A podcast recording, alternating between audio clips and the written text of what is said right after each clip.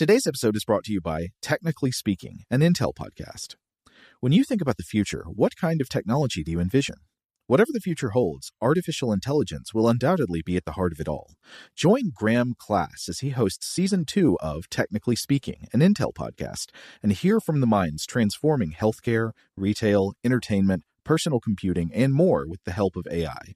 Tune in every other Tuesday and explore the latest technology that's changing our world today and creating a more accessible tomorrow. Listen to Technically Speaking, an Intel podcast on the iHeartRadio app, Apple Podcasts, or wherever you get your podcasts. Today's episode is brought to you by Visible. The future of wireless is here, and it's transparent. Switch to Visible, the wireless company that makes wireless visible. Get a one line plan with unlimited 5G data powered by Verizon, just $25 a month, every month, taxes and fees included.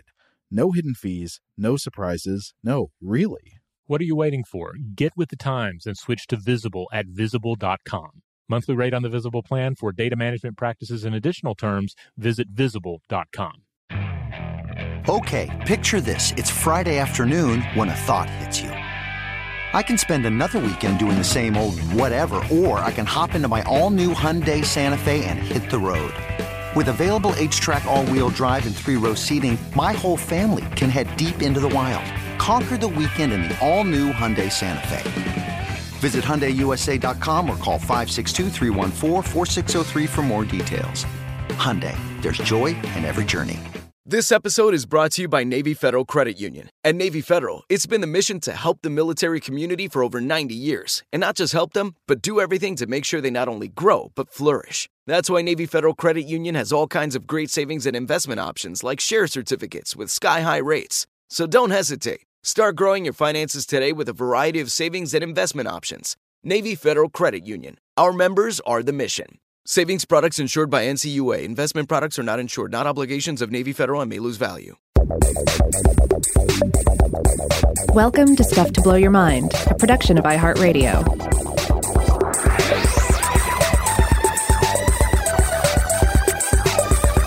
Hey, welcome to Stuff to Blow Your Mind. My name is Robert Lamb. And I'm Joe McCormick, and it's Cat O'Clock here on Stuff to Blow Your Mind. We're going to be doing cats today. That's right. Uh, particularly, we're going to be talking about cats sitting in boxes, being interested in boxes, and we'll get a little bit into into humans sitting and sleeping in boxes as well. So let's start by pointing out the obvious here, and that is that cats love a good box. We don't have to tell you this. Cat owners or just internet users out there are probably familiar with this uh, scenario, often summed up with the uh, the meme headline or caption: "If I fits, I sits." Mm-hmm. If the cat at all fits in the box, then it will sit in the box even if the cat doesn't quite fit in the box, you know, the mm-hmm. cat will a cat will often uh, take the occasion to create a sort of muffin top of its entire body around the lip of a somewhat too small box for it. Yeah, there's some hilarious pictures of this online. Um, now, for my own part, I can mainly speak to my cat, uh, or well, the cat that lives in my house, uh, Mochi. She, I don't know if she's my cat. She's kind of her own self's cat, mm-hmm. and um, you're her feeder. I feed her and I clean up her poop desert, and it, as as a thank you, she attacks my feet regularly and wakes me up uh, between the hours of uh, 4:20 a.m. and 6 a.m. Uh, demanding to be fed. Uh, but uh, and she likes my wife a lot more than me. But anyway, still, Mochi's good. I love her. Mochi's a good cat. She's amusing. She's cute. And whenever we get a package in, we'll give her the chance to check out that box. Uh, so we'll we'll put it there on the floor for her. She doesn't always sit inside it. Sometimes she'll just come out and check it out. If we mm-hmm. put it mm-hmm. on its side, she may walk inside it. Maybe she'll sit down. Maybe she won't. Maybe she'll hang out. It's totally up to her. I've often thought about the conflict that must go on within the mind of a cat when it is confronted with its carrier crate. You know, the the box that people. Use. When I was a kid, we would take our cat to the vet, uh, not mm-hmm. in a not in like one of those nice crates that has like the cage door and all that, but it was a cardboard box that had like fold up uh, handles and, and breathing holes and stuff. Like it was made for a cat to go in it. Or? Yes, it was okay. like a, a cardboard box specifically manufactured for cat delivery. Hmm. Okay. Yeah, we never never had one of those. Uh, we have just a, a plastic uh, and metal cat Mm-hmm. carrier. But yeah, that's a totally different enclosure for, for, for a cat. That is often associated with the stress of going other places. Right. I mean, that's what I was thinking about, though, is that like there, there, there are two different things pulling in the mind at the same time. On the one hand, you've got the learned associations, like, uh oh, that thing means the vet. That's bad. But still, it's still a box. I don't know. It looks pretty good in there. I don't know. Mo- Mochi does not go for the uh, for the cat carrier. She she has negative uh, associations there, but but you know she'll she'll definitely go and ch- at least check out uh, a shipping container that has come in. Um, and also we have shelves in our home that are roughly cube shaped, have cube shaped spaces in them, and some of these are filled up with books or, or have like a drawer put in them. But we also have some at ground at uh, floor level in the house that have other things in them. Like one has shoes uh, and is used as a shoe hutch. Another has a, a trio of decorative statues in them. And Mochi loves darting into these spaces, um, you know, sort of plotting from within them. And of course, she'll move the statues around whenever she's in there. So we frequently have to put the statues back where they go. Oh, yeah. I can imagine being jealous of the inanimate objects that get their own little cubby holes. Yeah, or I mean, I think a huge part of this. So well, there are two things, right? First of all, a cat, uh, a domestic cat, is essentially both predator and prey. So they have this relationship with the world where they are, they, you know, they need to find hiding places so as to stalk their prey and to engage in these sort of behaviors that they've evolved to um, uh, to, to do. Or uh, the other side is they need to be uh, able to hide themselves. They need to be wary of things that might be after them. And then on top of all of that, if you have an indoor cat, like Mochi is an indoor cat, um, they live in a confined environment that they and they they ultimately belong in a wider world. They shouldn't go out there. She should not go out there. She's not ready for it. There's too much. Uh, there's too much out there to freak her out, and also she's going to eat birds. She's an invasive species. All of that. So she is where she is, but it kind of makes them a little stir crazy, I think, you know? So they have to make the most out of the space they have. And so if there is a space in a shelf or a new box, they're going to go check it out, just like you would check it out if you had not left the house in, you know, five years. Except maybe to a facility where I get punctured with needles. Yes, yeah, it's uh, you know it, it, create that's your universe, you know, and, and and so you can maybe understand some of these behaviors. But then there there are other aspects of of cat fascination with with new items that that I've I've found intriguing. So uh, this cat of ours, Mochi, also loves, and I mean loves, a, a new set of Lego or IKEA instructions. Oh, yeah. If, if these rectangular papers are introduced into the house and uh, for any amount of time and she sees them she will set on them. She will go up and she will she will have a seat on them. She may sleep on them. Likewise if there are printouts from the computer if the boy leaves his homework out then the cat will inevitably sleep on that the on that paperwork. We've had some very important paperwork in the house that has been left out and the cat will then decide to sleep on it I feel like this is not confined just to cats. It may be more prevalent in cats, but I've noticed in my dog, he loves to, Oh, yeah? if we put out a set of instructions on the floor or any kind of roughly rectangular shaped flat thing on the floor, there's a real good chance he will move on top of it. which is weird with with animals, right? Be, uh, or pet animals because for the most part, I mean, they're not supposed they they're technically not supposed to be able to go everywhere. Generally, there are places I don't want my cat to lay and walk. But if people are out of the house, yeah, she can kind of go wherever she wants. And yet, it's going to be the IKEA instruction manual. It's going to be the Lego manual or some paperwork. Well, this was actually taken to another level of absurdity uh, by uh, something that connects to uh, some of the articles we're going to talk about today, which was a 2017 viral hashtag on Twitter called hashtag cat squares. Did you read about this at the time? Um, I don't think I saw it at the time, but I've, Yeah. I've been catching up on it. Yeah, I, I don't remember being aware of this either. But essentially, what it was was people were posting on Twitter photos where they would get some tape, just like you know some painter's tape or something, and lay it down on the floor to make a square, and then their cat would come over and sit inside the square. Hmm. Why? strange. I mean, th- th- there's something clearly interesting going on with this behavior, uh, and it seems. I mean, with with stuff like this that's just anecdotal observations you always wonder if there's some amount of just coincidence yeah the cat's just sitting somewhere or maybe it's just sitting where you happen to be looking you know it's taking cues from you uh, but it at least seemed consistent enough that people were saying like yeah cats sit down on pieces of paper or instructions or squares of other kinds and even if you just make a square outline out of tape they'll come get in that it seemed consistent enough that this is maybe a scientific phenomenon worth investigating. And so this is going to connect to at least one piece of research that we'll talk about in today's episode. A hat tip that I first got the idea to do this episode today when I came across a piece by Jennifer Ouellette in Ars Technica that was covering this recent study that uh, used crowdsourced participation to test visual perception and sitting behavior in cats. We'll come back to that specific study uh, in a bit. But first, I wanted to move backward a bit and look at the thing that we started talking about, uh, which was the idea of cats being obsessed with getting inside boxes, not squares on the floor, but three dimensional boxes. As to the question of why they love boxes so much, there are a lot of answers you can find out there. And uh, I think uh, this is something I encounter a lot when I look into a question of, like, why is my dog doing X or why does a cat do X? basically anything within the realm of explaining the behavior of common domestic animals, you can usually find a lot of veterinary science and animal behavior experts of, of varying levels of uh, leg- legitimacy in their credentials offering their opinion, but often nothing quite like a solid scientific consensus answer that's provable by experiment. But you can find some some good evidence that helps back up a few uh, competing explanations that might be complementary of one another or might feed uh, different aspects of box occupation behaviors. Now, one very commonly cited answer is simply that cats like boxes because cats are cryptic animals. They like to hide, and this has to do with a couple of things, both with perceptions of safety and with predatory advantage. Yeah, like I said, they are both predator and prey, and therefore it behooves them to be good at hiding, to have hiding places scouted out, and to uh, hang out in them from time to time.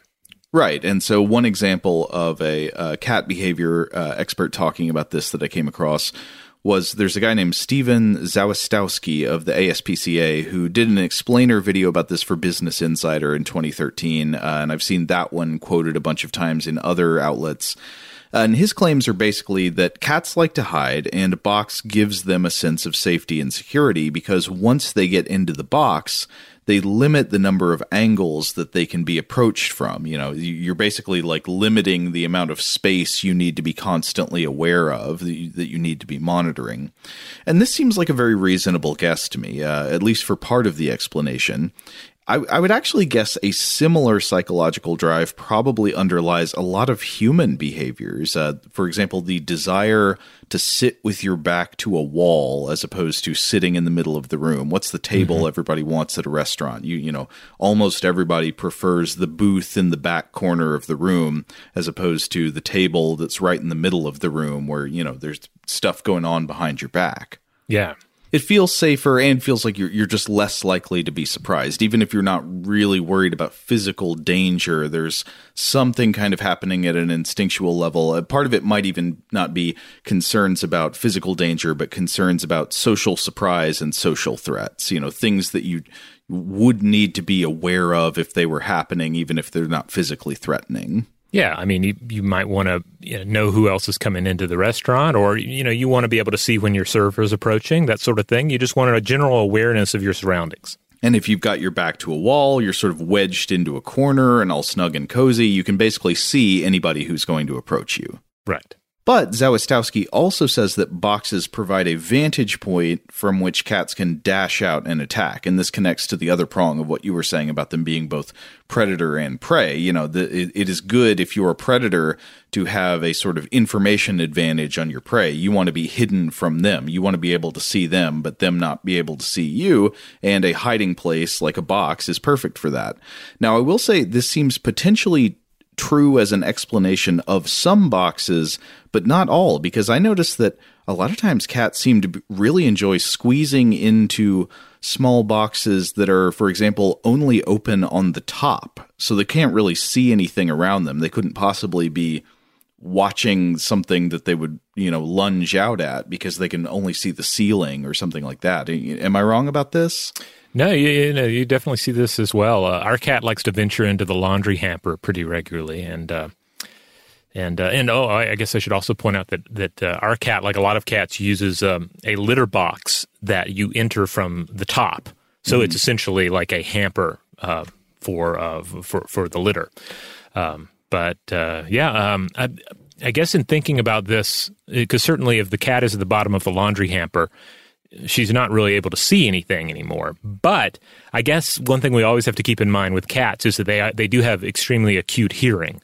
So that's true. Um, you know, their their dependence on the visual um, world is not uh, the same as human dependence on the visual world.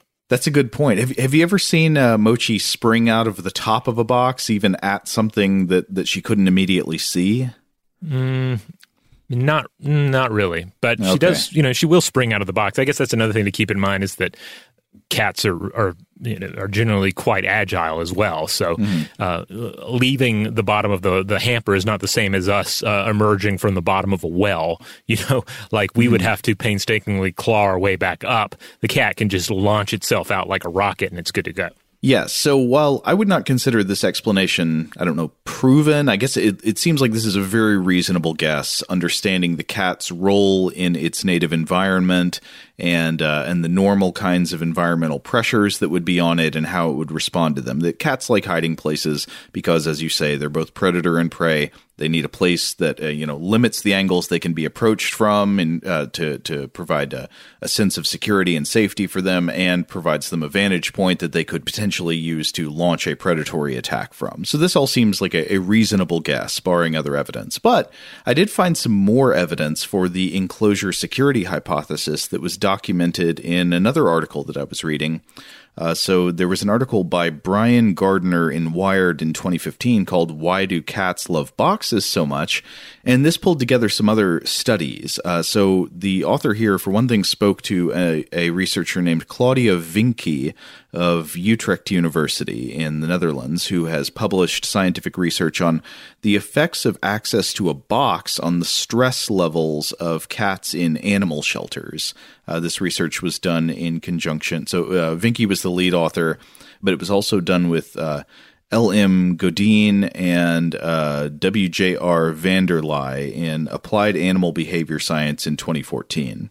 And this study points out that stress in shelter animals, including cats, is important for a number of reasons. Of course, it's just important on its own for the psychological welfare of the cat, but stress is also an important factor contributing to the physical health of animals like cats because higher levels of stress in animals could contribute to higher rates of infectious disease due to immunodeficiency from the cortisol response. Yeah, and I think anybody who's owned cats for uh, any amount of time, you, you you grow to realize that oh yeah, if they get stressed out, they can they can definitely get get ill.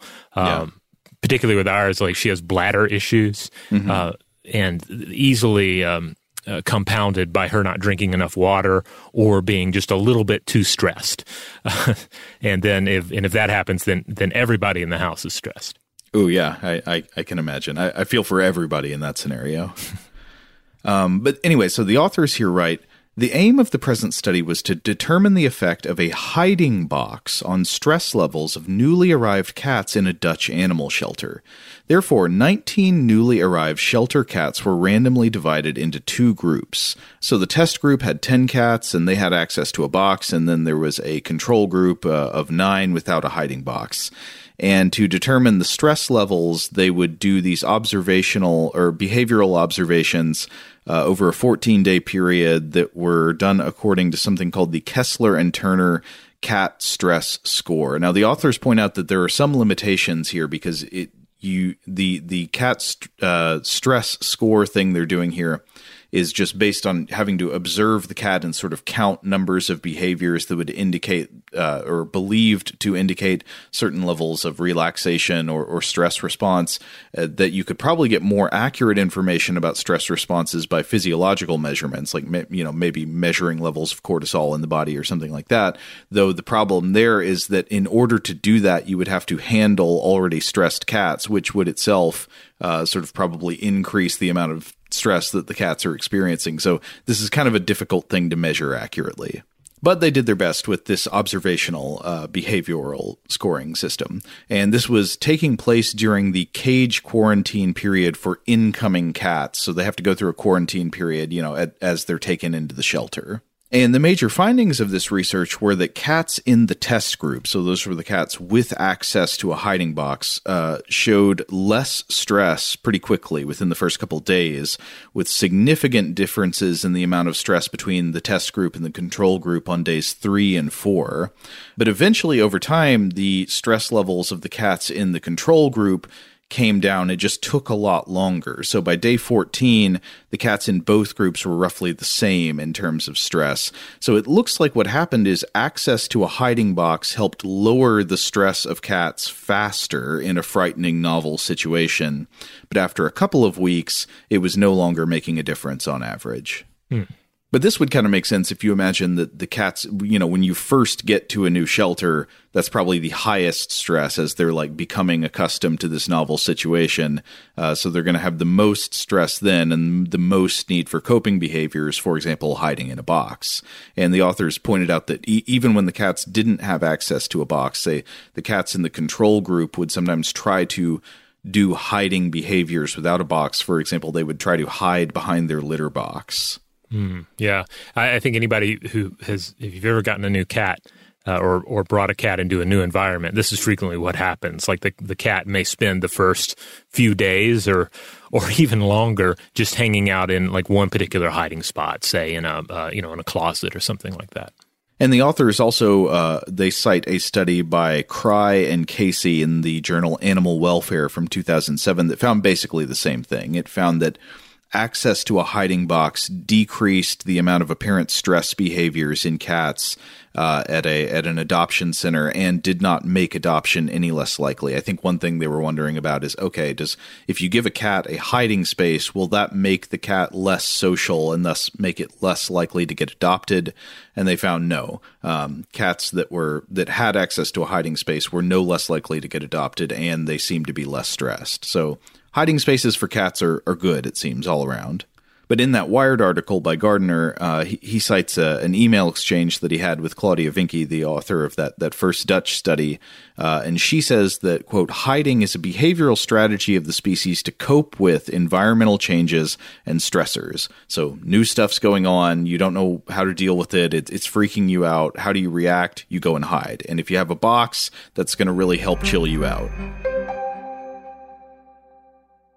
Shout out to Astepro for sponsoring this episode and providing us with free samples. Rob, as the uh, the local host with allergies here, they sent you some of their nasal spray to treat your allergies. What was your experience like? Yeah, that's right. I always wrestle with the pollen a bit when it rolls in during the spring, so they sent me the little uh, nasal spray. I tried out the product, and yeah, it sure did help me get on top of my symptoms for the day. And it's so fast acting, uh, it was already kicking in before I left the house. Astepro is a first of its kind nasal allergy spray. It's the fastest 24 hour over the counter allergy spray. It starts working in 30 minutes, while other allergy sprays take hours. Astepro is the first and only 24 hour steroid free allergy spray. Astepro delivers full prescription strength indoor and outdoor allergy relief from nasal congestion, runny and itchy nose, and sneezing. Get fast acting nasal allergy symptom relief with Astepro. Go to asteproallergy.com for a discount so you can get Astepro and go today. A S T E P R O allergy.com. Astepro and go. Use directed for relief of nasal congestion, runny nose, sneezing, and itchy nose due to allergies. Today's episode is brought to you by Technically Speaking, an Intel podcast. When you think about the future, what kind of technology do you envision? Whatever the future holds, artificial intelligence will undoubtedly be at the heart of it all. Join Graham Class as he hosts season two of Technically Speaking, an Intel podcast from Ruby Studio in partnership with Intel. Explore the future of technology that's rapidly evolving our world today with the help of AI. There's still so much work and research needed to fully understand the power and potential of AI, and Intel is at the forefront of implementing AI in revolutionary technology that's changing the world we live in for the better. In each episode, Graham interviews the minds transforming medicine and healthcare, retail, entertainment, personal computing, and more while pioneering new uses for AI in these spaces. Tune in every other Tuesday and explore the latest technology that's changing our world today and creating a more accessible tomorrow. Listen to Technically Speaking, an Intel podcast on the iHeartRadio app, Apple Podcasts, or wherever you get your podcasts. Today's episode is brought to you by eBay. eBay Motors is here for the ride. Remember when you first saw the potential? And then, through some elbow grease, fresh installs, and a whole lot of love, you transformed a 100,000 miles and a body full of rust into a drive that's all your own. Look to your left, look to your right. It's official. No one's got a ride like this. There's nothing else that sounds like, feels like, or looks like the set of wheels in your garage. With over 122 million parts, you can make sure your number one ride or die stays running smoothly so there's no limit to how far you can take it. Brake kits, turbochargers, engines, exhaust kits, roof racks, LED headlights, bumpers, whatever your baby needs, eBay Motors has it. And with eBay Guaranteed Fit, it's guaranteed to fit your ride the first time, every time, or your money back. Plus, at these prices, well, you're burning rubber, not cash. Keep your ride or die alive at ebaymotors.com. Eligible items only, exclusions apply. Today's episode is brought to you by Visible. If you haven't heard of Visible, now you have. They're the wireless carrier that's making wireless visible. It's in the name. Get a one line plan with unlimited 5G data powered by Verizon, just $25 a month, every month, taxes and fees included. Having a one line plan means you only need you to save. No estranged roommates, exes, cousins twice removed, or AI powered humanoid robots needed. And because $25 a month really means $25 a month, you can call, text, stream, whatever, as much as you want without worrying about getting dinged at the end of the month. No hidden fees, no surprises. No, really. It's like the old saying goes you can't judge a book by its cover, but you can judge a company by its name. So spread the word. Tell all your friends there's a wireless company out there with transparency in their name, and they're called Visible. Start saving on wireless today at visible.com. Monthly rate on the Visible plan for data management practices and additional terms, visit visible.com. Now, there is an interesting other uh, observation that Gardner dug up in this article. Another line of reasoning that seems a little bit related, but actually different. Uh, so he cites the Cambridge University Press Guide to the Domestic Cat, The Biology of Its Behavior. That's the title. Uh, and this book observes that, quote, Cats do not appear to develop conflict resolution strategies to the extent that more gregarious species do, so they may attempt to circumvent agonistic encounters by avoiding others or decreasing their activity. So that that's an interesting sort of twist on this, right? That the the retreat to a box for a cat may be not only a safety mechanism like fearing physical danger, but also a social behavior, a way of managing social relationships by avoiding potential conflict with other members of the household or social group. Uh, so, you know, a dog might have certain conflict resolution behaviors. You know, it, it gets in, into a conflict or has unresolved kind of social tension with another dog or another human in the house, and and it has its own set of behaviors. Who knows what you know those might be, uh, you know, licking or whatever, or or a certain kind of like display of uh, like like a kind of submissive display or something like that. Cats, meanwhile, are more likely to uh, if they're looking for a way to deal with unresolved social tension or something within the group, they might just retreat. They go and hide and, and just practice avoidance behaviors. And that's interesting because I think sometimes these concerns, the the concerns for uh, for safety versus the concern for avoiding social conflict, those can get kind of conflated, even when humans think about their own behavior. But they're actually distinct phenomena. Like when we were talking about why do you want to sit at the back of the restaurant, you can easily start thinking about that in terms of safety, which might be an element there. But there could also just be like a social reasoning to it. Yeah, like to to apply this as we've applied similar discussions in the past to the open office working environment. Like I think that's one of the huge flaws of that is that uh, you know you, you can say well it's about it's about coworkers being able to approach each other and and share ideas and all and all so forth but it also means uh, if someone walks into the office like they can see you and you have to see them. Like there's no like cats would hate that. Cats would be totally anti-office. Of course they would want a cubicle, and uh, I don't know. I you know I guess a lot of it comes down to different work styles, different personality styles. But I, am with mm-hmm. the cats on this. Let us have our boxes. Oh, me too. I mean, not to be antisocial, you know, I like being able to work with my coworkers when it's useful to work together. But like, you know, when, when I don't want to be doing that, I don't want that as a, just a, a constant sort of like interaction threat presenting at a low level all day long. Yeah. I, I don't want my workspace to be like you know the the doggy daycare center where it's just dogs running around in circles the whole time.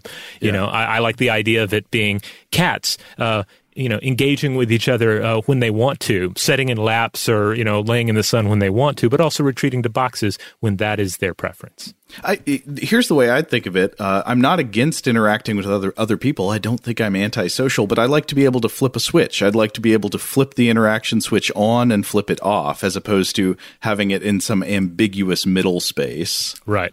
But so uh, while all of this stuff that we're talking about makes sense, the idea of uh, of cats having lower stress when they have a space they can hide in for obvious safety reasons, but then also for maybe these uh, these social interaction mediation reasons.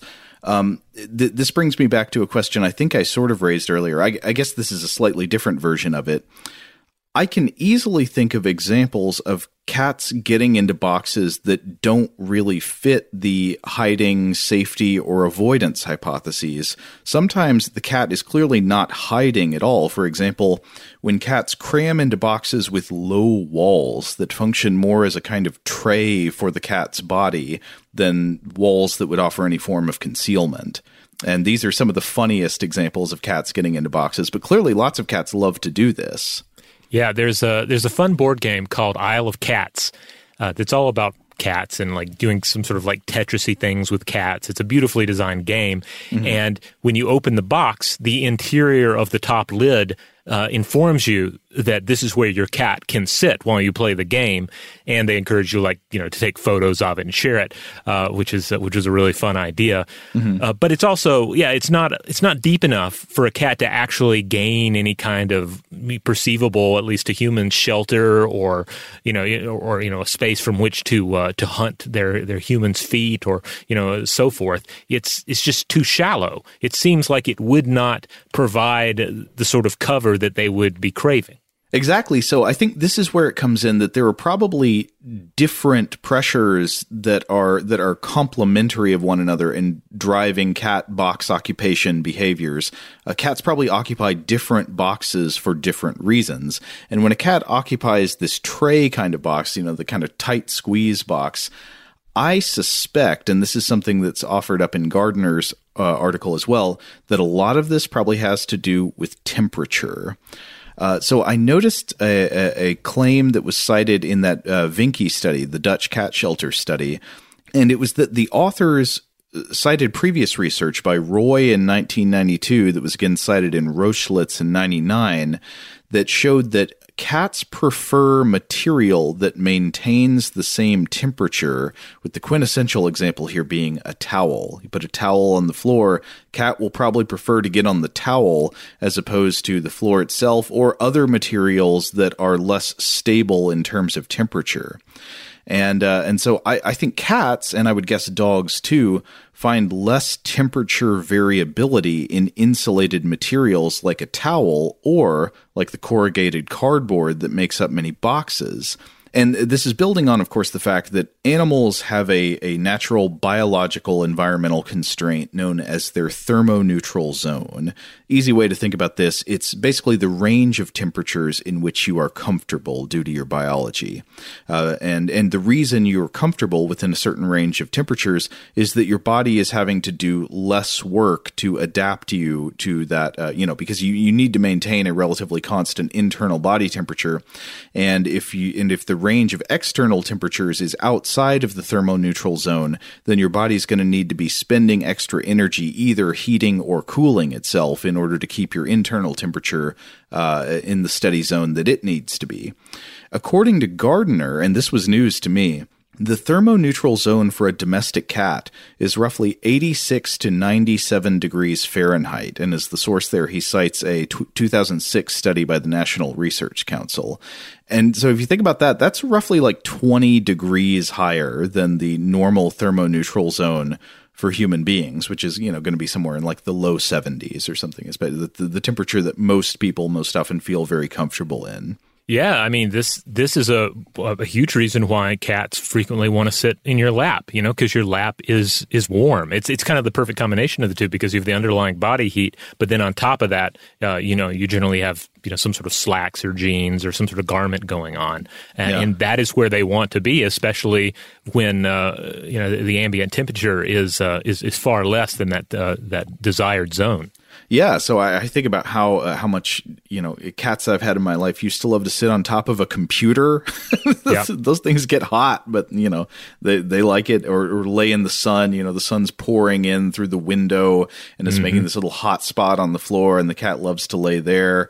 Um, I mean, it, it's just down to the fact that it, again, I I never really realized this before, but that in houses that are comfortable for humans it seems like usually cats are going to be pretty cold. Yeah, yeah, and and you you may find them also gravitating towards rooms that are, are even just marginally hotter than the rest of the house. Uh, so, like we have a, a middle room that has uh, that has only has one window, mm-hmm. uh, and so it's not losing much uh, much heat through there, uh, and it tends to be a little warmer, and that's where the cat will be. Uh, that's where she's going to hang out. Gardner cites that 2006 study by the NRC, which found, quote, most cats' housing areas are around 72 degrees Fahrenheit, a good 14 degrees colder than a domestic cat's minimum thermoneutral temperature. So imagine if you were always living in a house that was 14 degrees Fahrenheit colder than the temperature that you would like it to be. Yeah. Doesn't sound great. No, no. But here we go, boxes to the rescue. Because again, uh, corrugated cardboard is a great insulator. And also think about confined spaces the insulated material and the tight space offered by especially a sort of body fitting box that sort of you know muffin top cat tray that can help trap body heat pushing a cat closer to its comfortable temperature range and this actually seems like a very good explanation to me to to help cover the cases where cats are seeking out boxes that are clearly not serving any kind of hiding purpose mm. i suspect there's a lot to this one uh, but I wanted to mention one more possible hypothesis uh, for for cat box preferences that I came across. This one was cited in an article originally published on The Conversation, republished in a number of other places, uh, by Nicholas H. Dodman, who is an American professor emeritus of veterinary medicine at Tufts University. I was looking around. It looks like he does a lot of uh, TV appearances as an animal behavior expert. And it also looks like he has some products he sells, some pet type stuff. So, caveat on those things. But he does point to a, a piece of published research that would at least tell us a little bit about the possible animal neuroendocrinology of box preferences. And the idea is this it's comfort via flank pressure on the body.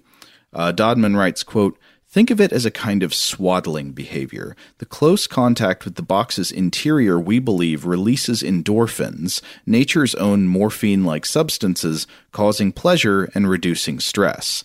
And the research that he uh, cites in support of this is a study that he co authored with the animal behaviorist Temple Grandin, who is, uh, you might know her from, she's also written a lot about autism spectrum disorders. Um, but uh, they they found that pigs were comforted by what they call flank pressure or lateral side pressure, so gentle squeezing against the side of the body that seemed to trigger a relaxation response in these mammals, at least partially due to a release of endorphins, according to Dodman. And this was published in Pharmacology, Biochemistry, and Behavior in 1989. So that's yet another possibility that it could be that there is some kind of uh, route through which have, having something pressing up tightly, but you know not too hard, but gently squeezing against the sides of its body causes a hormone release inside the, the cat's body that leads to decreased stress, a kind of ba- a general euphoric response.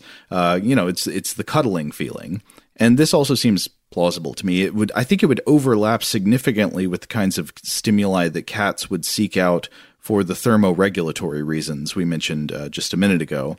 Uh, but I wonder, you could maybe create an experiment to differentiate these two hypotheses by using boxes of different temperatures or insulation potentials or something. Hmm. Yeah, yeah. But anyway, I, I, think we have ended up with a, a number of good, plausible reasons to understand why cats would seek out boxes, and even boxes of very different kinds. You know, some would be rooted in, in hiding and safety and, and predatory advantage, so, or, or maybe mitigating uh, potentially potential social conflict within other members of the household or, or the herd, whatever you would call it, of cats. So, what is the, the group name for cats? Uh, well, I mean, like you have a feral like colony of cats. Oh, okay. The colony, let's call it that. Uh, but then the other things would possibly be uh, thermoregulation, because in, in human houses, cats are often going to be cold, and uh, this potential thing rooted in the release of endorphins or the reduction of stress due to pressure on the side of the body. But this brings us back to a more difficult question that I really don't have an answer to. I mean, we, we can try to speculate, but I don't yet have a strong uh, uh, hypothesis for why it is that cats would like the hashtag cat square thing. You know, why, why do cats like the square on the floor, the IKEA instructions, or even just the, the square on the floor made of tape that are not even three dimensional. Not going to press their sides. They're not insulated things. They're going to keep their body warm. Uh, they're not going to offer any hiding potential. I really don't know what's going on there, but it does very much interest me. I guess it's it's largely like unlike anything that they would encounter in the wild. Is is one I guess one sort of thing that comes to my mind is mm-hmm. that like a, a neat square that is uh, that is outlined on a on an otherwise a featureless floor, mm-hmm. uh, flat surface. Like when would you when would you ever have anything like that in the wild? You know, maybe it's just a it's something that uh, they would be unprepared for, you know, mm-hmm. and that uh, would would sort of create a loophole or, um, or you know cognitive um, error. I'm not sure. Uh, just kind of a novelty thing, like yeah, oh, that's weird. I mean, the other thing that I kind of suspect, though one of the studies uh, I'm about to look at would have some evidence going against this. I would kind of suspect. I wonder if it has to do with the with manipulation of the owner's attention. Mm. So you know, when you put down some IKEA instructions on the floor, the, the cat may very well notice that the owner is paying a lot of attention to those instructions and that by coming and sitting on top of the instructions it could very well be like well pay attention to me. Huh. Well, maybe so. I mean I, I haven't looked at any literature on this but i imagine anyone out there who's ever tried to set and work using a laptop you'll have that scenario where the cat perhaps wishes to be fed mm-hmm. and it's going to it's going to want to hang out right next to you sometimes with its front paws on your mouse pad mm-hmm. sometimes even attacking your hand if you move the mouse around so uh-huh. um, I, I wouldn't put it past them um, i guess the the one thought that does come to mind is that if the cat wants your attention usually the cat will come to you you know, like uh, you you would have to be rather close to those instructions, and uh, at least in my own household, I see the cat drawn to those uh, IKEA instructions or Lego instructions, even if they are just you know left to the side and they're not mm-hmm. really being engaged with by by the humans. That's a good point. I, I feel like the occupation often takes place when your back is turned. You know, yeah. you you go look at something else, then you come back, and and the cat, or in my case, even the dog, is on top of whatever flat thing you've just put on the floor. Yeah, and now Yeah, I mean, I guess I'm I'm less inclined to think that the, the cat is going to be playing 3D chess mm-hmm. with uh, with you know the social arrangements of the house. But then again, you do get into explanations for, say, um, uh, you know, inappropriate urination in cats where it's tied to uh, the smells associated with owners and stuff like that. So, mm-hmm. so there are some complex scenarios going on uh, that that maybe don't seem as apparent to you know the human owners of, of the, the beings because a part of it comes down to the fact that that any animal in your house, any pet, be it a dog or a cat, they're going to live in a different sensory realm than you do. You know, the parameters of that sense realm are different, and of course, just cognitively and socially, they're different from humans as well.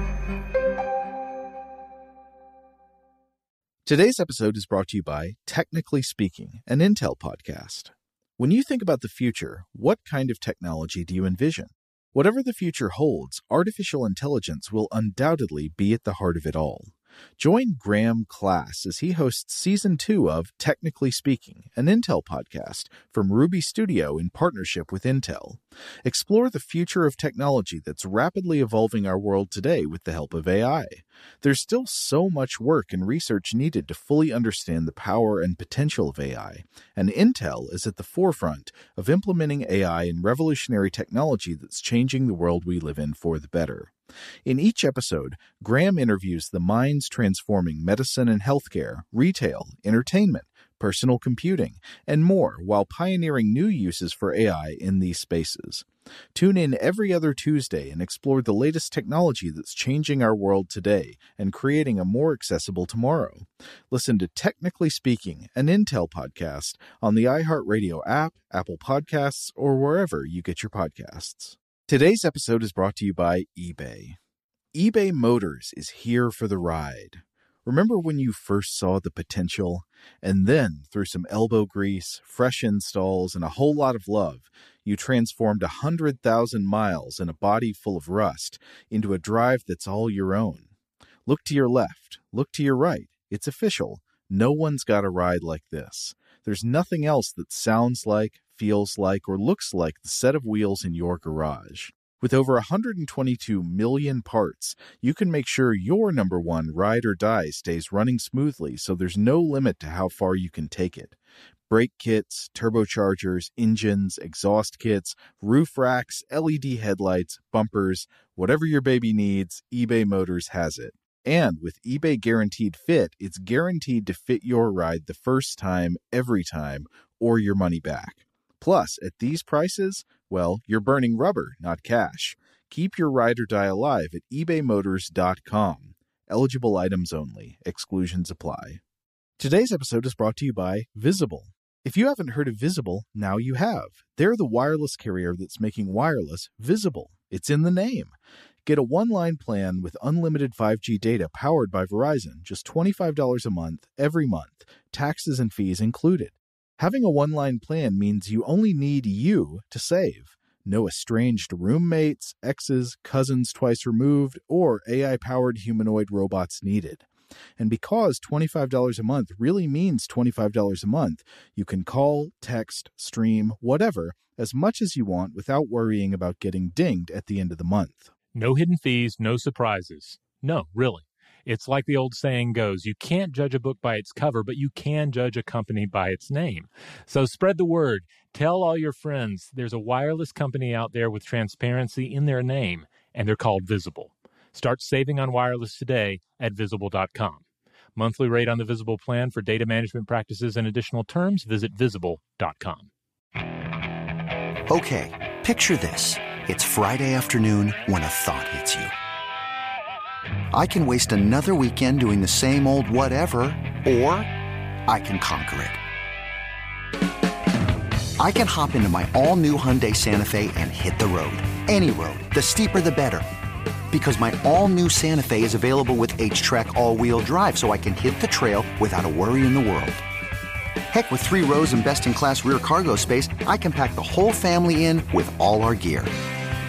We've got available dual wireless charging for our phones so we'll never lose touch with civilization and we won't lose touch with the primordial power of Mother Earth. So which is it? Waste the weekend or do something a little more epic? And conquer it in the all-new Hyundai Santa Fe. Visit HyundaiUSA.com or call 562 for more details.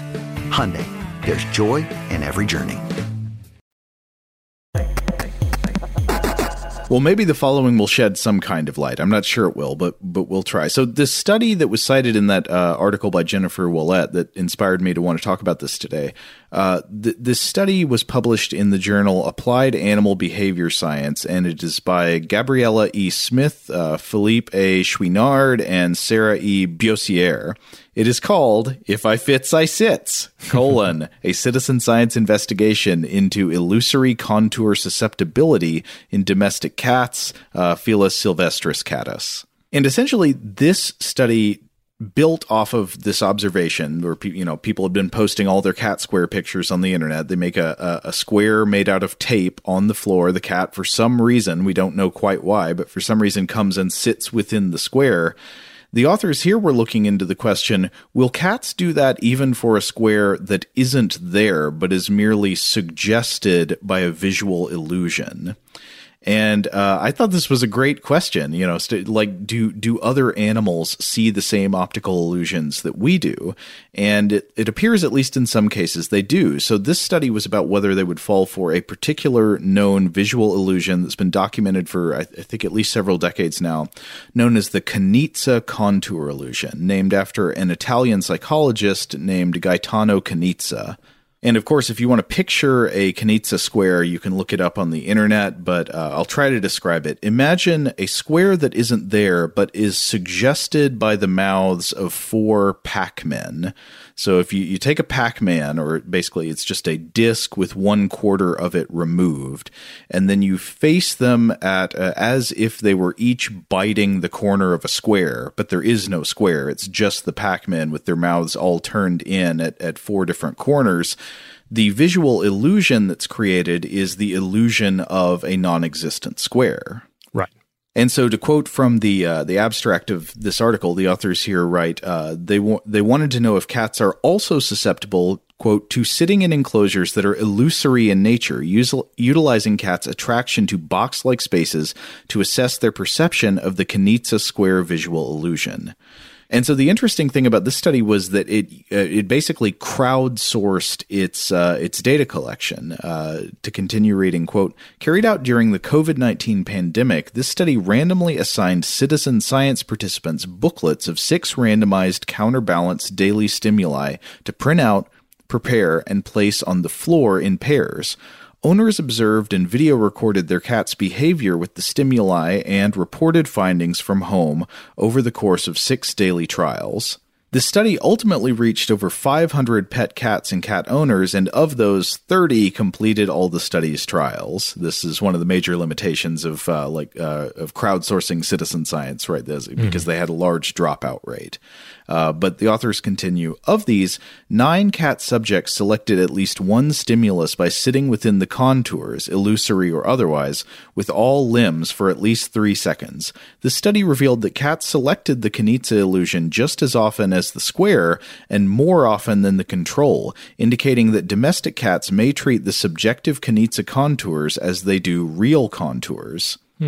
Given the drawbacks of citizen science projects such as participant attrition, again, that's the people who dropped out of the study as it went on, Future research would benefit from replicating this study in controlled settings. To the best of our knowledge, this investigation is the first of its kind in three regards a citizen science study of cat cognition, a formal examination into cats' attraction to 2D rather than 3D enclosures. Uh, so, this would be the first thing studying the squares and not just the boxes, and study into cats' susceptibility to illusory contours in an ecologically relevant paradigm. So there are the obvious caveats that, that we mentioned, having to do with like the difficulty of conducting a crowdsourced experiment of this kind, and it probably needs to be backed up with other research uh, under more controlled conditions. The, the authors do uh, point out that there was a study, I think from 1988, that also found some evidence of uh, perception of visual illusions, such as the Kanizsa square in cats. But I think these were in lab trained cats who had been conditioned to sort of press a button when they saw a square in order to get a food reward. Mm-hmm. And when the cats were presented with a Kanizsa square where there actually isn't a square, they press the button. So it, mm. it seems like they do perceive the same visual illusions that we do. And I actually was looking up, I was like, are there other examples of cats responding to visual illusions that, uh, that affect humans? And yes, there are. I came across an example that I thought was really interesting. Uh, this was about the rotating snakes illusion which I thought was just delightful. So, the rotating snakes illusion is a type of illusory motion where a static image appears to be moving. Robert, I've attached an image for you to stare at. Uh, I don't know if you're getting the illusory motion, but I absolutely am. In fact, mm-hmm. I'm getting yes. a little bit dizzy looking at this right now. I need to scroll down. Um, but uh, so there was a study published in the journal Psychology in 2014 by Bååth et al.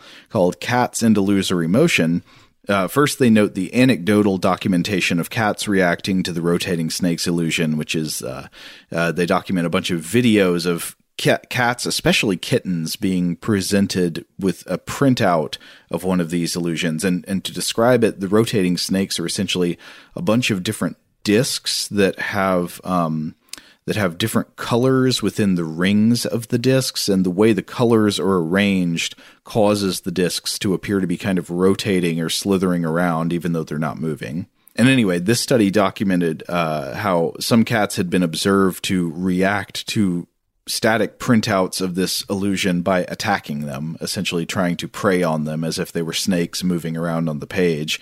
Uh, and this was supported by a cat owner survey that tried this out on a bunch of cats and and found yeah uh, at least 29% of respondents said that their cat reacted to this illusion. And rob i've got some videos attached if you want to take a look. One thing that i thought was interesting about this was that according to the survey of pet owners Cats that responded to the illusion were on average 2.4 years younger than cats that did not react to the illusion. And the authors hypothesized this result from the beginning, not because they thought that younger cats would be more likely to see the illusion, but just because younger cats are more likely on average to react to motion within their visual field by attacking it. And older cats, I think, are more likely to see the illusion at the same rate, but just be like, yeah, so what? Hmm. Yeah, the, the videos are interesting here. I have not tried this out on my own cat. I'm, I'm tempted to, but on the other hand, this pattern looks like, and this experiment looks like it was perhaps created by, by big printer ink. Uh, to, uh, yeah. to get me to blow through my ink a lot faster. But still, I, I, I mean, if it enriches the cat at all, uh, I'm I'm all for it. But uh, I wonder if she, since she's an older cat, she may I don't know, she might not be that into it. Well, it'd be interesting to see. Yeah.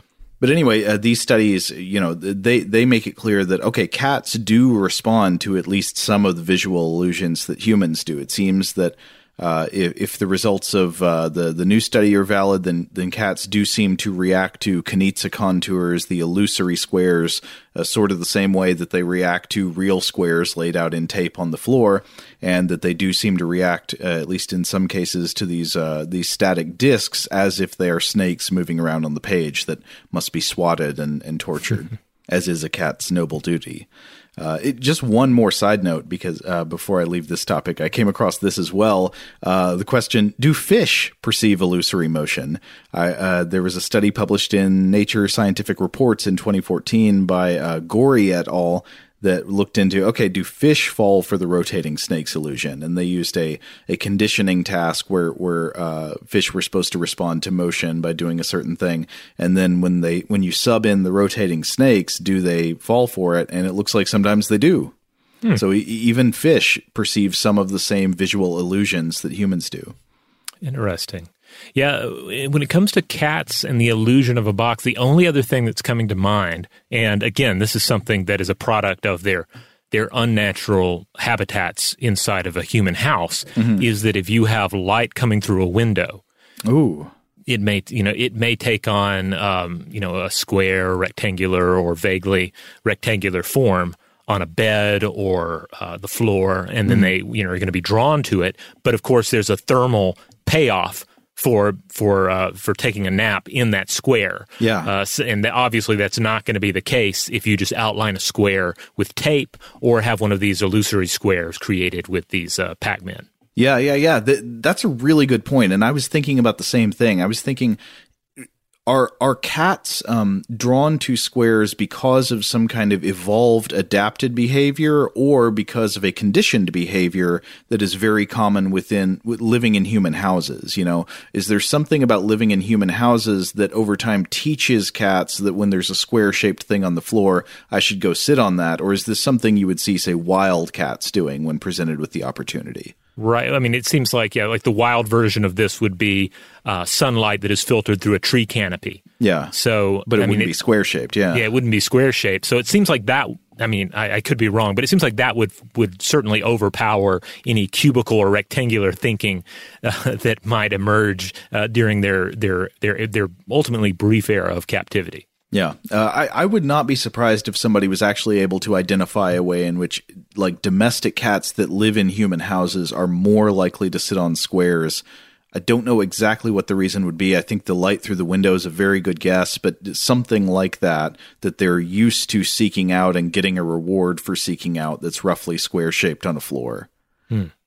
Now, if we're thinking about thermal differences, I guess it is also worth thinking about. Uh, if you have, a, say, you have a, a shipment come in, mm-hmm. uh, you know, it's you know some sort of like Amazon box or whatever, mm-hmm. and you bring that in the house. If it's a, if it's a, if it's hot outside, if that box has been setting in a delivery vehicle, then there's probably a thermal difference in that box too. Oh, interesting. Yeah, the fresh box is even warmer.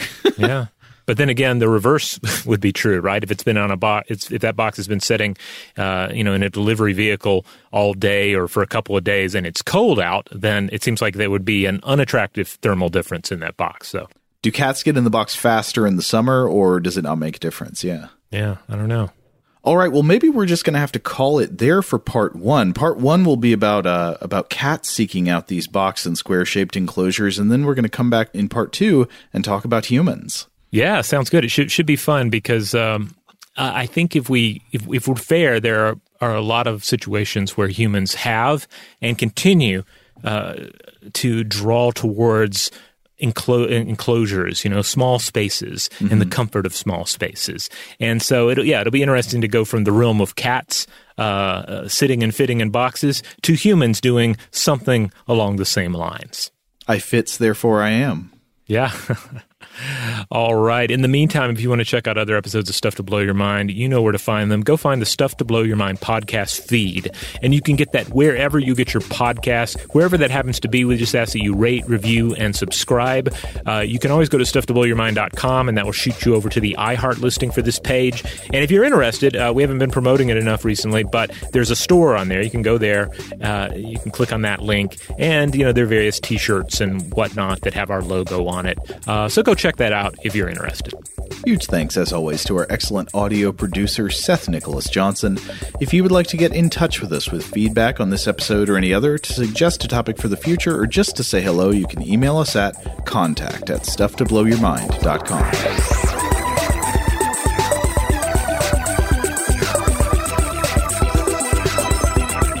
Stuff to Blow Your Mind is a production of iHeartRadio.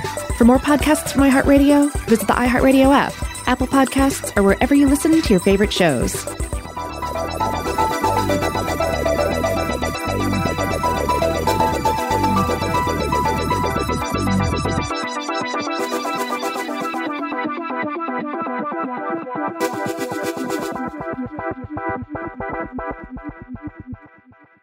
Today's episode is brought to you by Visible. The future of wireless is here, and it's transparent. Switch to Visible, the wireless company that makes wireless visible. Get a one line plan with unlimited 5G data powered by Verizon, just $25 a month, every month, taxes and fees included. No hidden fees, no surprises, no, really. What are you waiting for? Get with the times and switch to Visible at visible.com. Monthly rate on the Visible plan for data management practices and additional terms, visit visible.com. Okay, picture this. It's Friday afternoon when a thought hits you. I can spend another weekend doing the same old whatever, or I can hop into my all new Hyundai Santa Fe and hit the road. With available HTRAC, all wheel drive, and three row seating, my whole family can head deep into the wild. Conquer the weekend in the all new Hyundai Santa Fe. Visit HyundaiUSA.com or call 562 for more details. Hyundai, there's joy in every journey. Rev up your thrills this summer at Cedar Point on the all new Top Thrill 2. Drive the sky on the world's tallest and fastest triple launch vertical speedway. And now, for a limited time, get more Cedar Point fun for less with our limited time bundle for just $49.99. Get admission, parking, and all day drinks for one low price. But you better hurry because this bundle won't last long. Save now at cedarpoint.com. Xfinity has free premium networks for everyone this month, no matter what kind of entertainment you love. Addicted to true crime? Catch killer cases and more spine-tingling shows on A&E Crime Central. Crave adventure? Explore Asian action movies on Hi-YAH. Searching for something extreme? Check out skating, snowboarding, and more on Fuel TV Plus, the global home of action sports. And find crowd-pleasing bops on iHeartRadio's Hit Nation playlist. There's new free shows and movies to love every week. Say free this week in your Xfinity voice remote.